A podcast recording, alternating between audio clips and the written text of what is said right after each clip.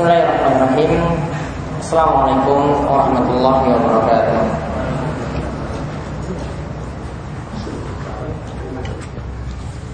Innalhamdulillah Nahmaduhu wa nasta'inuhu wa nastaghfiruh Wa na'udhu billahi min sururi anfusina wa min sayyati a'malina. Man yahdihillahu fala mudilla lahu wa man yudlilhu fala hadiya lahu Wa asyhadu an la ilaha illallah wahdahu la syarika lah wa Muhammadan abduhu wa rasuluh. Allahumma salli ala nabiyyina wa sayyidina Muhammadin wa man tabi'ahum bi ihsanin ila yaumiddin. Baik uh, para jamaah sekalian Ikhwan fiddin wa akhwat fillah rahimani wa rahimakumullah Alhamdulillah kita bersyukur kepada Allah Subhanahu wa taala atas kemudahan dan kesempatan yang Allah Subhanahu wa taala berikan kepada kita pada kali ini untuk kita melanjutkan kajian rutin kita dari kitab Riyadhus Shalihin karya Imam Nawawi rahimahullah.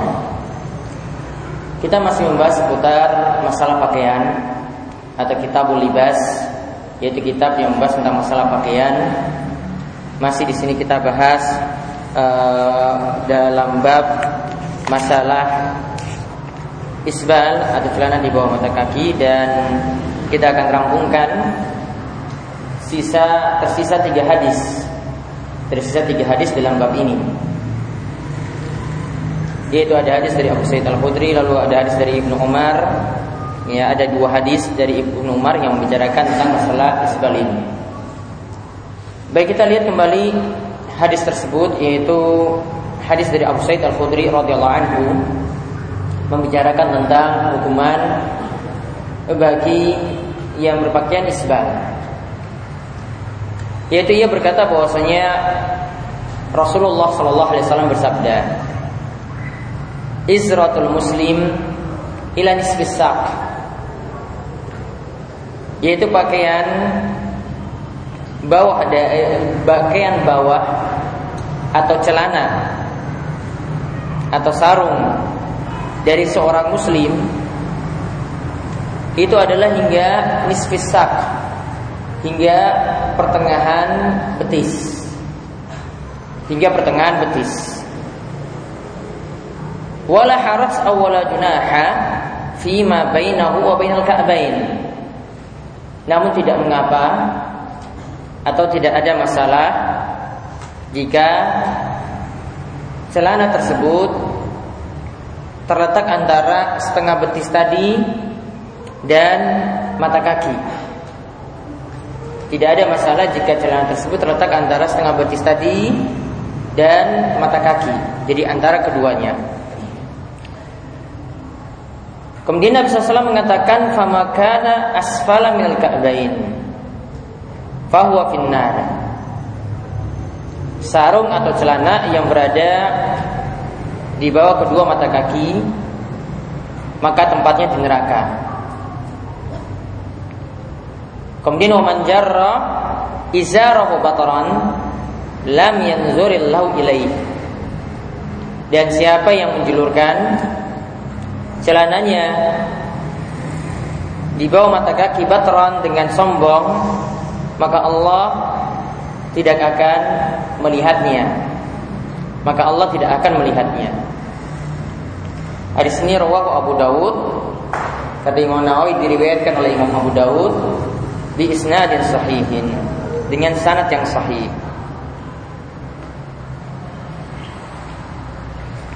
Maka untuk hadis Abu Sa'id Al-Khudri di sini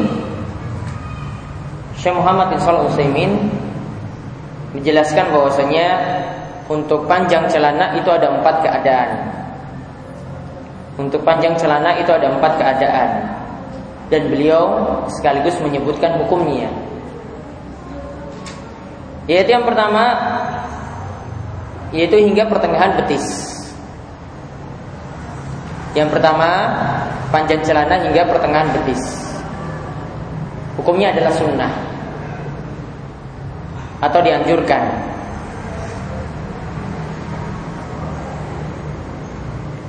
Kemudian yang kedua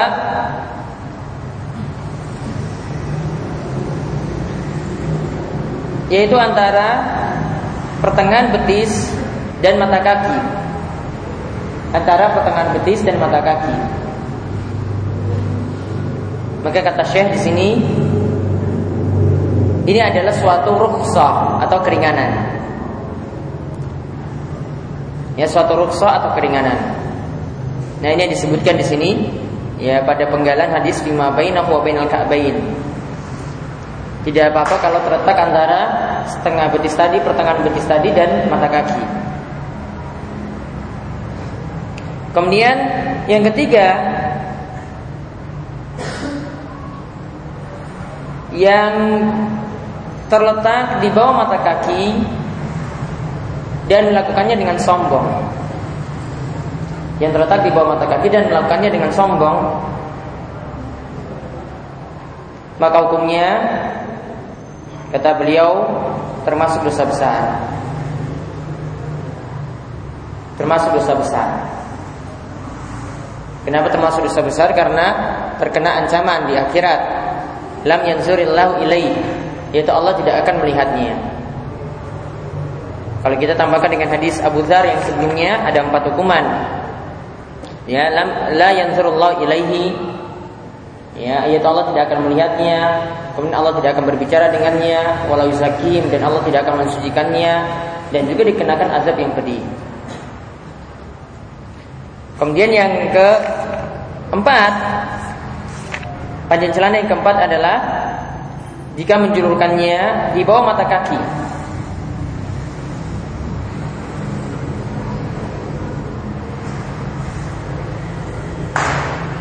Tidak dengan sombong. Kalau tadi yang ketiga dengan sombong, yang keempat ini tidak dengan sombong.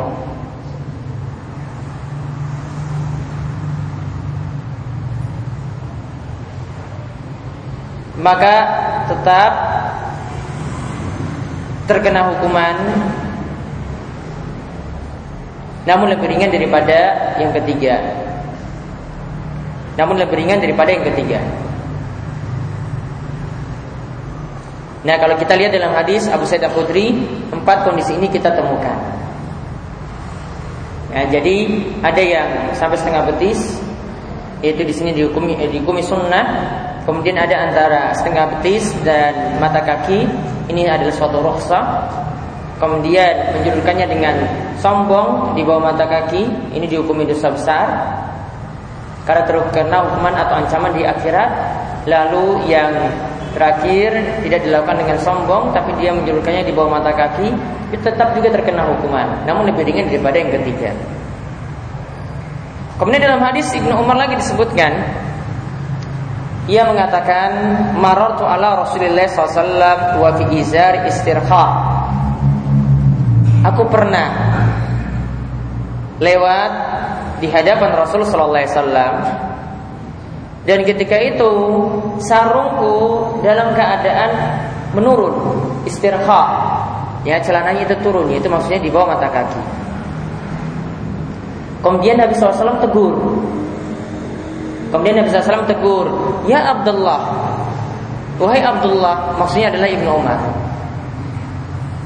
Wahai Abdullah, wahai Ibnu Umar, irfa' izarak. Tinggikanlah sarungmu, tinggikanlah celanamu. Maka ketika itu farafatu Ibnu Umar katakan aku kemudian tinggikan celanaku tadi. Kemudian Nabi SAW katakan lagi zid. Tambah lagi, tinggikan lagi. Kemudian fazidtu lalu aku nambah, aku tinggikan lagi. Ya. Kemudian famaziltu ataharraha ba'du. Kemudian aku aku tinggikan terus, aku tinggikan terus. Kemudian ada yang mengatakan kepada Ibnu Umar, "Ila aina?" Kamu tinggikan sampai di mana? Kemudian Ibnu Umar itu menjawab, "Ila ansafis saqain." Yaitu aku tinggikan sampai pertengahan betis. Ya, aku tinggikan sampai pertengahan betis. Jadi Nabi SAW suruh tinggikan lagi, tinggikan lagi, tinggikan lagi. Akhirnya sampai pertengahan betis. Maka ini yang Dikatakan tadi itulah yang utama sampai pertengahan betis dan di sini rawahu Muslim diriwayatkan oleh Imam Muslim. Namun kadang di sini kenapa tadi ada ruksa dan ada dihukumi sunnah tadi seperti rincian dari Syekh Muhammad bin Shalih Utsaimin? Maka ini menunjukkan Memakai sampai setengah betis itu bukan merupakan keharusan. Kadang kita mesti melihat kondisi. Ya, kadang misalnya kita pergi ke kampus atau kita pergi ke kantor misalnya, kalau sampai pertengahan betis, ya orang-orang akan memandangnya aneh. Ya, orang-orang akan memandangnya aneh. Maka kita mungkin di atas yang mata kaki sedikit. Yang penting tidak menutupi mata kaki. Maka itu suatu keringanan seperti yang ada pada rincian kedua tadi. Kita bisa ambil keringanan tersebut. Ini termasuk rukhsah. Keringanan yang bisa kita pilih tatkala itu. Nah, kemudian hadis Ibnu Umar yang terakhir di sini membicarakan hukum isbal pada wanita. Bagaimana kau hukum isbal menjulurkan celana di bawah mata kaki bagi wanita?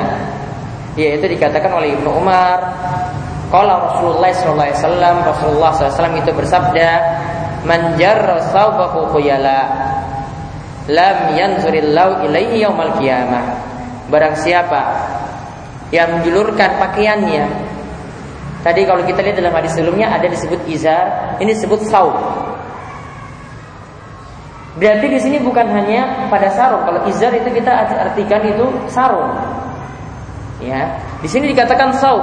Jadi ada mungkin yang pakai pakaian yang sampai turun ke bawah satu, ya dia cuma pakai satu lain aja, turun sampai ke bawah. Ya, jadi itu yang biasa kita sebut dengan juga. Ini termasuk di sini. Dan ini juga termasuk pada celana juga. Jadi tidak bisa kita katakan ini cuma pada sarung saja. Ya, ini tidak kita katakan cuma pada sarung saja karena Nabi SAW menyebut juga saub, artinya secara umum seperti itu. Yaitu siapa yang menjulurkan pakaiannya khuyala ya dalam keadaan sombong yaitu turun di bawah mata kaki dalam keadaan sombong maka hukumannya lam yanzurillahu ilaihi yaumal qiyamah. Maka Allah tidak akan melihatnya pada hari kiamat. Faqala Ummu Salamah lantas Ummu Salamah itu mendengar sabda Nabi SAW tadi lalu dia bertanya pada Nabi SAW Fakaifa tasna'un nisa biduyulihinna Lantas bagaimana ya Rasulullah dengan pakaian wanita? Ya, dengan ujung pakaian wanita itu bagaimana? Kalau mesti di atas mata kaki, tentu auratnya itu kelihatan. Kemudian Nabi SAW itu mengatakan yuruhina shibron. Hendaklah dia tambah dari mata kaki tadi satu jengkal. Ya shibron satu jengkal. Kemudian Ummu Salamah balik bertanya kepada Nabi SAW Idan tangkashifi akdamuhunna. Kalau begitu ya Rasulullah kalau masih satu jengkal dari mata kaki, telapak kakinya itu masih kelihatan. Kalau dia berjalan telapak kakinya itu masih kelihatan. Padahal wanita auratnya itu adalah seluruh tubuhnya kecuali wajah dan telapak tangan. Kaki ini termasuk aurat. Kalau cuma satu jengkal itu masih kelihatan. Maka kata Nabi SAW, la yazid. Kalau begitu turunkan lagi ya sampai satu hasta. Ya sampai satu hasta. La yazid. Dan tidak ditambah lagi setelah itu. Maka ini menunjukkan bahwasanya isbal pada wanita itu tidak ada. Tidak ada larangan. Isbal pada wanita itu tidak ada larangan. Jadi yang hadis-hadis yang kita bahas dari awal kemarin ya itu cuma berlaku pada laki-laki tidak pada wanita. Hadis ini tadi adalah riwayat Abu Dawud dan Tirmizi dan hadisnya kata Imam Nawawi ya hadis ini hasan sahih. Jadi kesimpulan yang pertama isbal pada wanita itu tidak ada larangan. Kemudian yang faedah yang kedua telapak kaki itu mesti ditutup pada wanita. Ya telapak kaki itu mesti ditutup pada wanita dan Nabi SAW katakan di sini tidak menyinggung kos kaki. Maka dengan kos kaki sebenarnya belum cukup. Karena kos kaki masih membentuk lekuk tubuh. Ya, jadi misalnya uh, celananya itu ada ujung ujung roknya itu misalnya di atas di atas telapak kakinya sedikit atau pas di mata kaki terus dia memakai kos kaki maka kos kaki ini belum cukup kenapa demikian karena belum menutupi aurat secara sempurna, masih terkelihatan bentuk lekuk tubuh. Maka lebih bagus dia turunkan ya tadi satu hasta kalau tidak sampai ya satu jengkal dari mata kaki.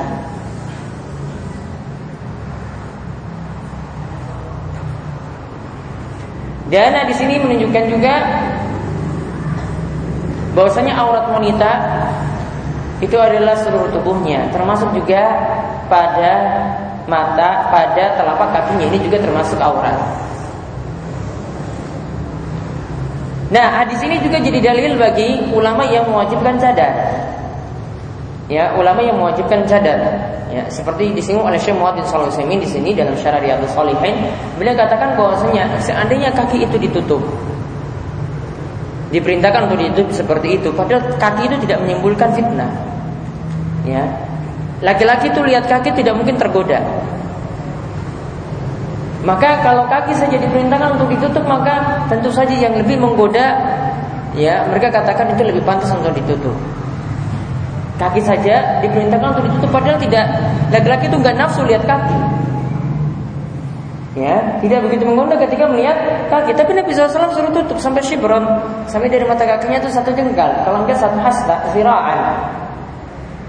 Maka ini jadi dalil bagi mazhab Hambali. Ini mazhab Hambali yang mengatakan bahwasanya sadar itu wajib lantaran hadis ini. Di antara alasannya adalah hadis ini. Namun Allah alam ya itu bukan dalil nas, yaitu bukan dalil yang mansus, yaitu dalil pengkiasan. Ya, sedangkan banyak dalil-dalil yang lainnya mendukung bahwasanya aurat wanita itu adalah seluruh tubuhnya kecuali wajah dan telapak tangan. Ya, itu cuma dalil pengkiasan saja. Namun ini juga jadi yang dalil yang sangat kuat. Ya, jika memang wanita dapat menggoda ya dengan wajahnya, maka itu lebih pantas ditutup daripada kakinya.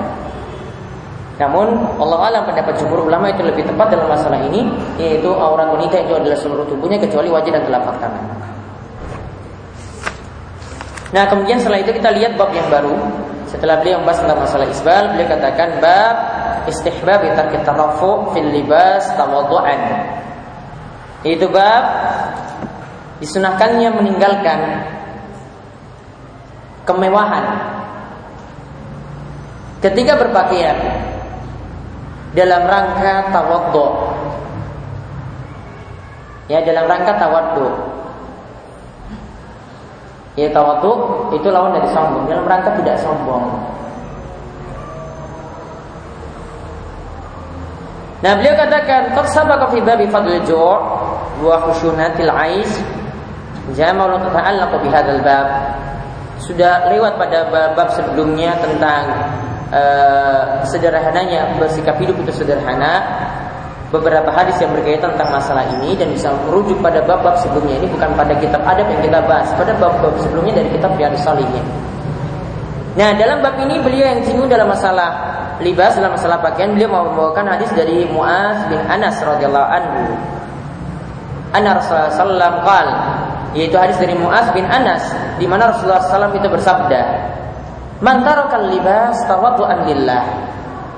Siapa saja yang meninggalkan berpakaian, maksudnya berpakaian mewah. Tawaddu'an lillah. Ya, karena tawadu kepada Allah Subhanahu wa taala. Dia ingin bersederhana. Ya, dia ingin rendah diri. Tujuannya adalah karena Allah Subhanahu wa taala.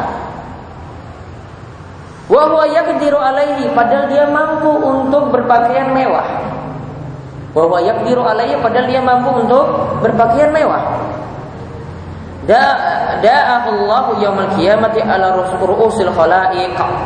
Maka nanti Allah akan menyerunya atau memanggilnya pada hari kiamat di hadapan segenap manusia ala ru'usil khalaik di hadapan segenap manusia hatta yukhayyiruhu min ayyi hulalil iman sampai dia nanti memilih di antara perhiasan-perhiasan iman syaa yalbasuha mana saja pakaian yang dia mau ya mana saja pakaian yang dia mau tatkala itu yang dia kehendaki tatkala itu Rawal Tirmizi di sini kata Imam Nawawi diriwayatkan oleh Imam Tirmizi dan hadisnya itu hasan. Namun hadis ini baiknya kita lihat lagi tambahan dalam bab setelahnya. Karena ada kaitannya yaitu bab 121 Imam Nawawi menyinggung lagi masalah istihbab tawassut fil libas. Yaitu disunahkannya bersederhana dalam berpakaian. Kalau tadi kan meninggalkan kemewahan. Kalau ini bersederhana dalam pakaian. Wala yaktasir ala ma bihi ghairi hajatin wala maksudin syar'iyyin. Dan tidak merasa puas terhadap hal-hal yang dapat merusak kesederhanaan. Maksudnya dia tidak memakai pakaian yang dapat merusak kesederhanaan lighairi hajatin tanpa butuh wala maksudin syar'iyyin dan juga tanpa tujuan yang syar'i.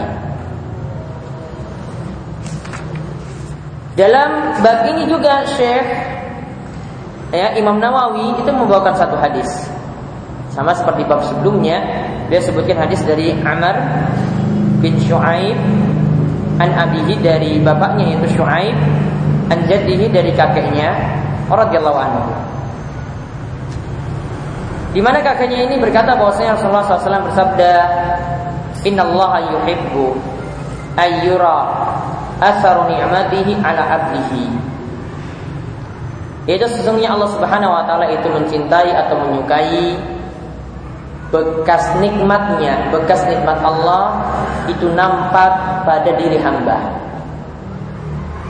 Allah itu begitu senang jika ada nikmatnya itu nampak pada diri hamba. Hadis ini rawahu Tirmizi, diriwayatkan oleh Imam Tirmizi waqal dan dikatakan di sini hasan. Uh, diterangkan oleh Syekh Muhammad bin Shalih Utsaimin, dua bab ini tidak ada kaitannya, yaitu di mana diperintahkan intinya adalah diperintahkan untuk berpakaian sederhana. Mutawassit yaitu eh, diperintahkan untuk berpakaian sederhana. Walaupun seorang punya kemampuan untuk memakai pakaian yang mewah, tapi dia berusaha memakai pakaian yang sederhana. Tadi dalam hadis uh, Muaz bin Anas dikatakan ini dia lakukan karena tawadu kepada Allah Subhanahu wa taala. Keutamaannya apa? Keutamaannya tadi dia nanti akan dipakaikan pakaian yang istimewa pada hari kiamat kelak dan dia nanti pilih mana yang dia itu kehendaki dari pakaian tersebut pada hari kiamat. Maka ini tanda keutamaan dari orang yang tawadhu secara umum. Dia tidak sombong, dia merendahkan diri di hadapan Allah Subhanahu wa taala, di hadapan manusia, maka nanti dia akan ditinggikan derajatnya di sisi Allah Subhanahu wa taala. Ya, dia akan ditinggikan derajatnya di sisi Allah Subhanahu wa taala karena dia istimewakan tadi di antara segenap manusia yang ada. Namun di sini Syekh Muhammad bin Saleh eh, Al-Utsaimin itu memberikan catatan. Berpakaian sederhana ini disesuaikan dengan kondisi ketika kita itu bergaul. Ya, disesuaikan dengan kondisi ketika kita itu bergaul.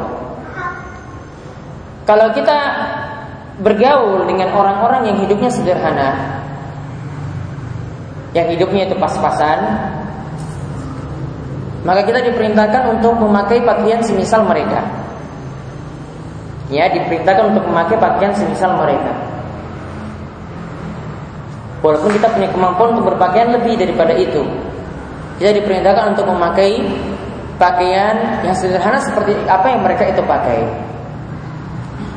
Namun kata Syekh Muhammad bin ketika kita itu berada di lingkungan yang itu lebih dari sederhana tadi. Ya, kata beliau di sini orang-orang kaya misalnya dan kita mampu berpakaian seperti itu. Dan kita mampu berpakaian seperti itu. Maka kata beliau jangan malah berpakaian seperti orang kere. Malah jangan berpakaian seperti orang miskin. Kenapa demikian lihat kaitannya tadi dalam hadis ya Amr bin Shu'aib dikatakan tanda kita itu menagmakan nikmat Allah ya tanda kita itu bersyukur adalah kita ketika berpakaian pun itu berusaha untuk menampakkan nikmat tersebut jadi kalau memang kita diberi lebih, ya maka ketika bergaul dengan orang seperti itu maka kita dalam rangka bersyukur kepada Allah Subhanahu wa taala jangan memakai pakaian yang lebih rendah. Kenapa? Jadinya malah kita tidak mensyukuri nikmat. Ya, jadinya maka kita tidak mensyukuri nikmat. Padahal kita mampu berpakaian seperti itu. Kalau kita malah memakai pakaian orang rendahan, memakai seperti pakaian orang miskin, ya, maka kata beliau itu malah kita jadi tidak mensyukuri nikmat Allah Subhanahu wa taala. Di antara tanda syukur nikmat adalah menampakkan nikmat itu. Ya, di antara syukur nikmat adalah menampakkan nikmat tersebut. Maka di sini beliau berarti simpulkan maka ketika kita berpakaian lihat kondisinya. Kita berpakaian di hadapan siapa? Kalau orang-orang yang sederhana, orang-orang kampung, maka kita berpakaian seperti itu. Namun kalau ini orang-orang yang orang-orang kota, ya maka jangan kita turunkan pakaian tersebut. Jangan turunkan derajatnya jadi seperti orang kere. Padahal kita mampu. Dan kita tidak menjalankan hadis Nabi SAW tadi yaitu menjalankan bentuk syukur yaitu dengan kita menampakkan nikmat tersebut. Lalu Syekh Muhammad bin Shalih ini memberikan faedah lagi yang berharga di sini. Beliau katakan bahwasanya kalau dikatakan dalam hadis tadi Allah itu sangat senang jika nikmat-nikmatnya itu ditampakkan ya pada hamba maka berarti kalau kita diberikan harta ya, maka bentuk dari kita menampakkan nikmat tersebut bentuk dengan kita menampakkan nikmat tersebut adalah banyak-banyak berinfak. Banyak-banyak sedekah. Apalagi berinfak yang wajib, yaitu menunaikan zakat. Ini tanda kita itu mensyukuri nikmat. Jadi sekali lagi untuk harta Tanda kita mensyukuri nikmat harta tersebut adalah kita nampakkan nikmat tadi. Nampakkan bahwa saya kita itu diberi harta, itu kita dengan rajin berinfak, rajin bersodakoh. Lebih-lebih lagi untuk yang wajib, yaitu maksudnya adalah sedekah yang wajib yaitu zakat. Ya, lebih-lebih lagi kita untuk memperhatikannya.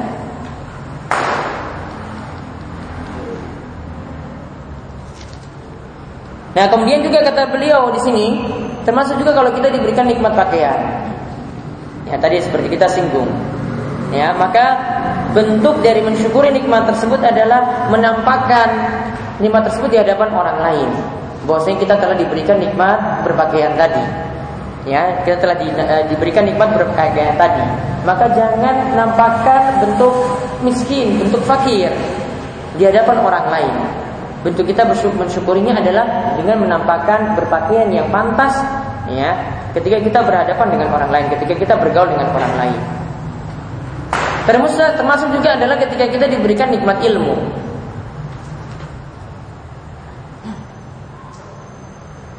Maka bentuk syukurnya adalah kita menampakkannya yaitu orang yang punya ilmu dia nampakkan dengan semakin bertambah ilmu maka semakin bertambah khasyah yaitu semakin bertambah rasa takutnya kepada Allah Subhanahu wa taala. Semakin bertambah ilmu, semakin bertambah ibadah. Semakin bertambah ilmu, semakin dia husnul muamalah. Dia bergaul dengan sang manusia itu dengan akhlak yang baik. Ini berarti dia apa? Menampakkan ya ilmu yang telah Allah Subhanahu wa taala berikan kepadanya. Begitu juga kata beliau, termasuk juga menampakkan atau mensyukuri nikmat ilmu adalah menyebarkan ilmu tersebut kepada orang lain. Menyebarkan ilmu tersebut kepada orang lain. Dan ilmu yang namanya ilmu kalau disebarkan itu tidak mungkin berkurang. Bahkan kalau ilmu itu semakin disebarkan kepada orang lain semakin bertambah. Sebagaimana yang dikatakan oleh Ali bin Abi Thalib. Al ilmu yasku bil infaq Al-ilmu yasku bil infak. Ilmu itu semakin bertambah, semakin berkembang jika seseorang itu rajin berinfak. Infaknya ilmu bagaimana? Infaknya ilmu itu dengan disebarkan, dengan didakwakan, dengan mengajak orang lain pada kebaikan, dengan melarang orang lain itu dari kemungkaran. Itu namanya infaknya ilmu. Jadi sebagaimana kata Ali bin Abi Thalib tadi apa? Ilmu tadi ya semakin bertambah dengan kita itu rajin menyebarkannya, rajin menyebarkannya kepada orang lain. Nah, itulah tanda orang mensyukuri nikmat seperti itu. Ya, itu tanda orang itu mensyukuri nikmat Allah Subhanahu wa taala. Dia menampakkan nikmat tadi bukan karena sombong. Ya, bukan karena sombong dia menampakkannya, namun ini adalah dalam rangka syukur kepada Allah Subhanahu wa taala. Maka sebagaimana kata para ulama orang dikatakan bersyukur jika memenuhi tiga syarat. Ini disebutkan oleh Ibnu Qayyim dalam kitabnya kita Sabirin. Beliau mengatakan bahwasanya bentuk syukur atau seorang itu dikatakan bersyukur jika memenuhi tiga syarat ini. Yang pertama, dia yakini dalam hati bahwasanya nikmat tersebut itu datang dari Allah Subhanahu wa taala. Dia yakini dalam hati bahwasanya nikmat tersebut itu datang dari Allah Subhanahu wa taala. Kemudian yang kedua, dia menyebutkan dalam lisannya. Ya, dia menyebutkan dalam lisannya dengan mengucapkan alhamdulillah nikmat itu pun dia nyatakan dari Allah. Kemudian yang ketiga yaitu dia bersyukur dengan jawareh bersyukur dengan anggota badan yaitu diwujudkan dengan taat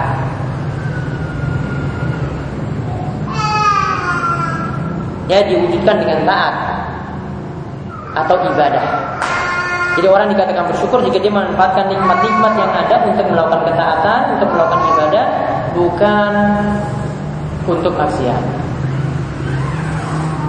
Bagaimana dikatakan oleh oleh salaf yaitu dikatakan oleh Abu Hazm beliau mengatakan bahwasanya kullu ini la tuqarribu ila Allah azza wa jalla setiap nikmat yang itu tidak mendekatkan diri seseorang kepada Allah Subhanahu wa taala maka itu hanyalah musibah bukan nikmat. Jadi kalau kita diberi nikmat harta malah digunakan untuk maksiat maka itu bukanlah nikmat. Kalau kita gunakan nikmat pakaian tadi malah untuk berfoya-foya untuk maksiat maka itu bukanlah nikmat. Yang namanya nikmat ya ketika seorang itu mensyukurinya dengan melakukan ketaatan kepada Allah Subhanahu wa taala bukan dengan melakukan maksiat. Selanjutnya lagi beliau membawakan bab bab 122 bab tahrimu libasil harir ala rijal wa tahrimu julusihim alaihi wa istinaduhum ilaihi wa jawazu labs wa jawazu labsihi lubsihi linisa. Yaitu diharamkan memakai pakaian sutra ya dia beliau tegaskan haram memakai pakaian sutra bagi laki-laki. Dan diharamkan juga duduk di atas kain sutra. Jadi mungkin yang ada yang jadi karpet, ya dari sutra misalnya dilarang juga duduk di atas kain semacam itu. Wastinadu ilaihi dan juga dilarang bersandar bersandar pada kain sutra. Jadi mungkin yang ada jadi sandaran. Mungkin sandaran kursinya dia buat dari sutra. Wajah subsihi nisa namun dibolehkan wanita untuk memakai kain sutra.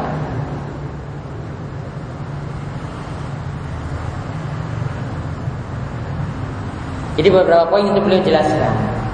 Jadi bukan hanya memakai pakaian sutra saja yang terlarang, termasuk juga duduk di atas beralaskan sutra juga tidak dibolehkan, atau bersandarkan sutra juga tidak dibolehkan. Namun dalam masalah berpakaian Ya, dalam masalah berpakaian hanya dibolehkan bagi wanita saja, tidak bagi laki-laki. Di antara hadis yang dibawakan itu ada enam hadis di sini. Yang pertama dari Umar bin Khattab radhiyallahu anhu dia mengatakan, kalau Rasulullah sallallahu alaihi wasallam, Rasulullah sallallahu alaihi wasallam itu bersabda, "La talbasul harira Janganlah kalian mengenakan kain sutra. Fa inna man labisahu fid dunya lam yalbassu fil akhirah. Karena siapa saja yang mengenakannya di dunia maka dia tidak akan mengenakannya di akhirat. Dia tidak akan mengenakannya di surga. Hadis ini muttafaqun alaih diriwayatkan oleh Imam Bukhari dan Muslim. Hadis ini menunjukkan bahwasanya di dunia itu dilarang memakai pakaian sutra dan nanti akan ada khususan hadis yang menjelaskan larangan ini cuma berlaku untuk laki-laki. Kemudian faedah yang lainnya hadis ini menunjukkan juga di antara kenikmatan di akhirat itu adalah memakai kain sutra. Kain sutra itu adalah pakaian untuk penduduk surga.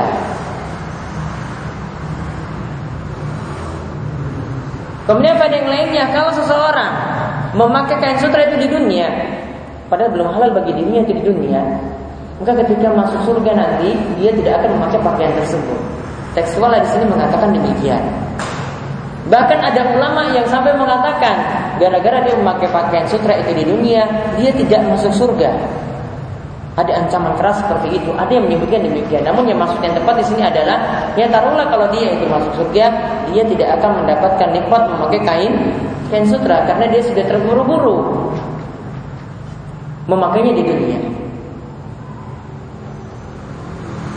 Sebagaimana ada kaidah disebutkan oleh para ulama, man ta'ajjala syai'an qabla awanihi uqiba bi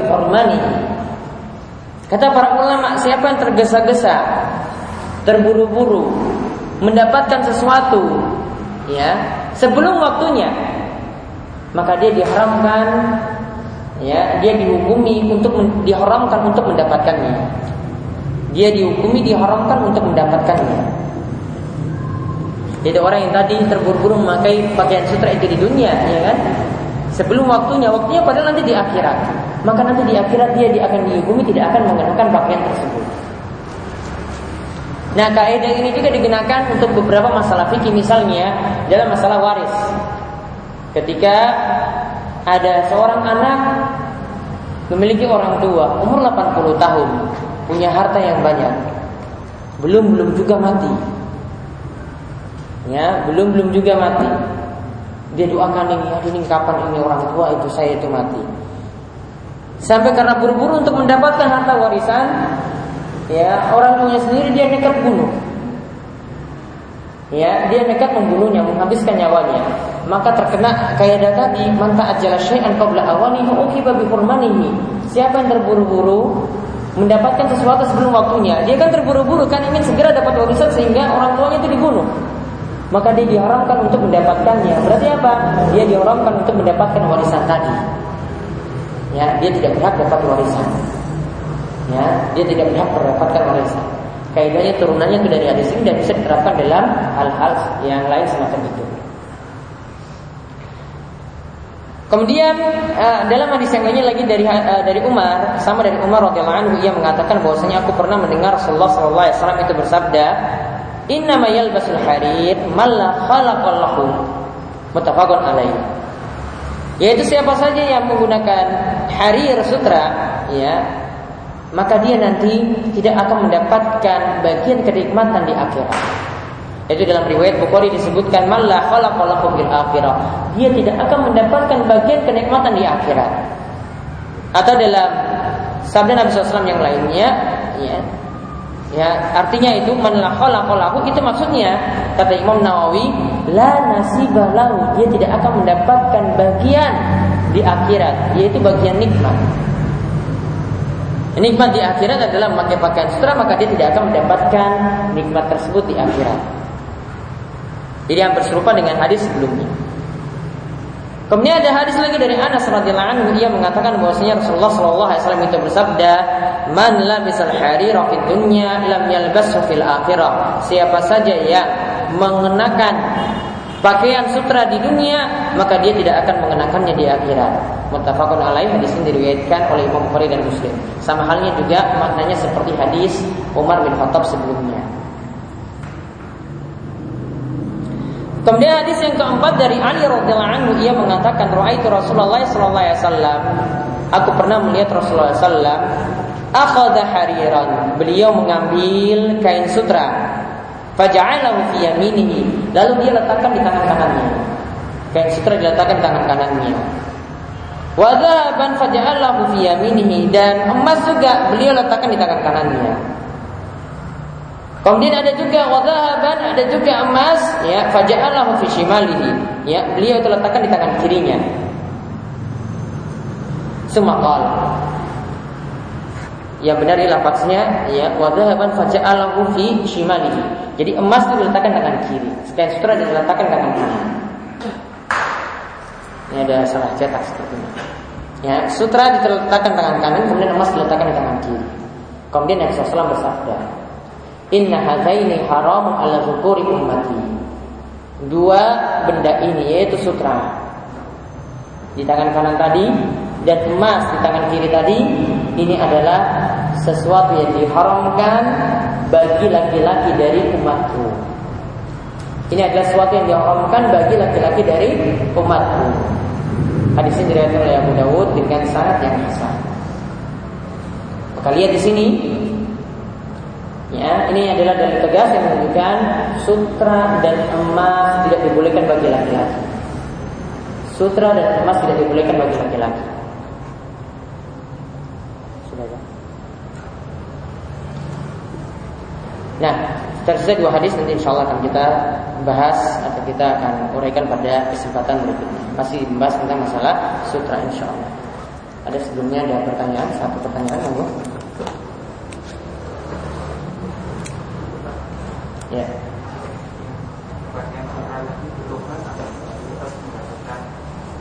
Karena kain sutra untuk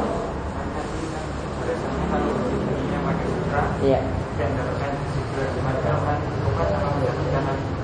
Kalau dia bertobat, insya Allah bertobat. Orang bertobat seperti dia tidak membuat dosa itu sama sekali.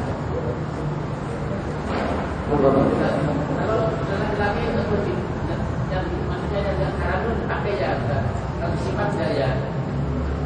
kalau disimpan ya. Yang penting tidak dipakai, tidak dijadikan alas dan juga tidak jadi tempat untuk bersandar. Disimpan boleh, sebagaimana ada hadis juga dari Umar, dia memang tidak memakainya namun diserahkan kepada seorang wanita. Yang halal untuk menggunakannya. Itu masih disimpan boleh, yang diharamkan adalah memakainya. Allah alam bisawab subhanakallahumma bihamdika. Asyhadu an la ilaha illa anta. Astaghfiruka wa atubu ilaik. Sallallahu ala nabiyyina Muhammad wa ala alihi washabbihi ajmain. Alhamdulillah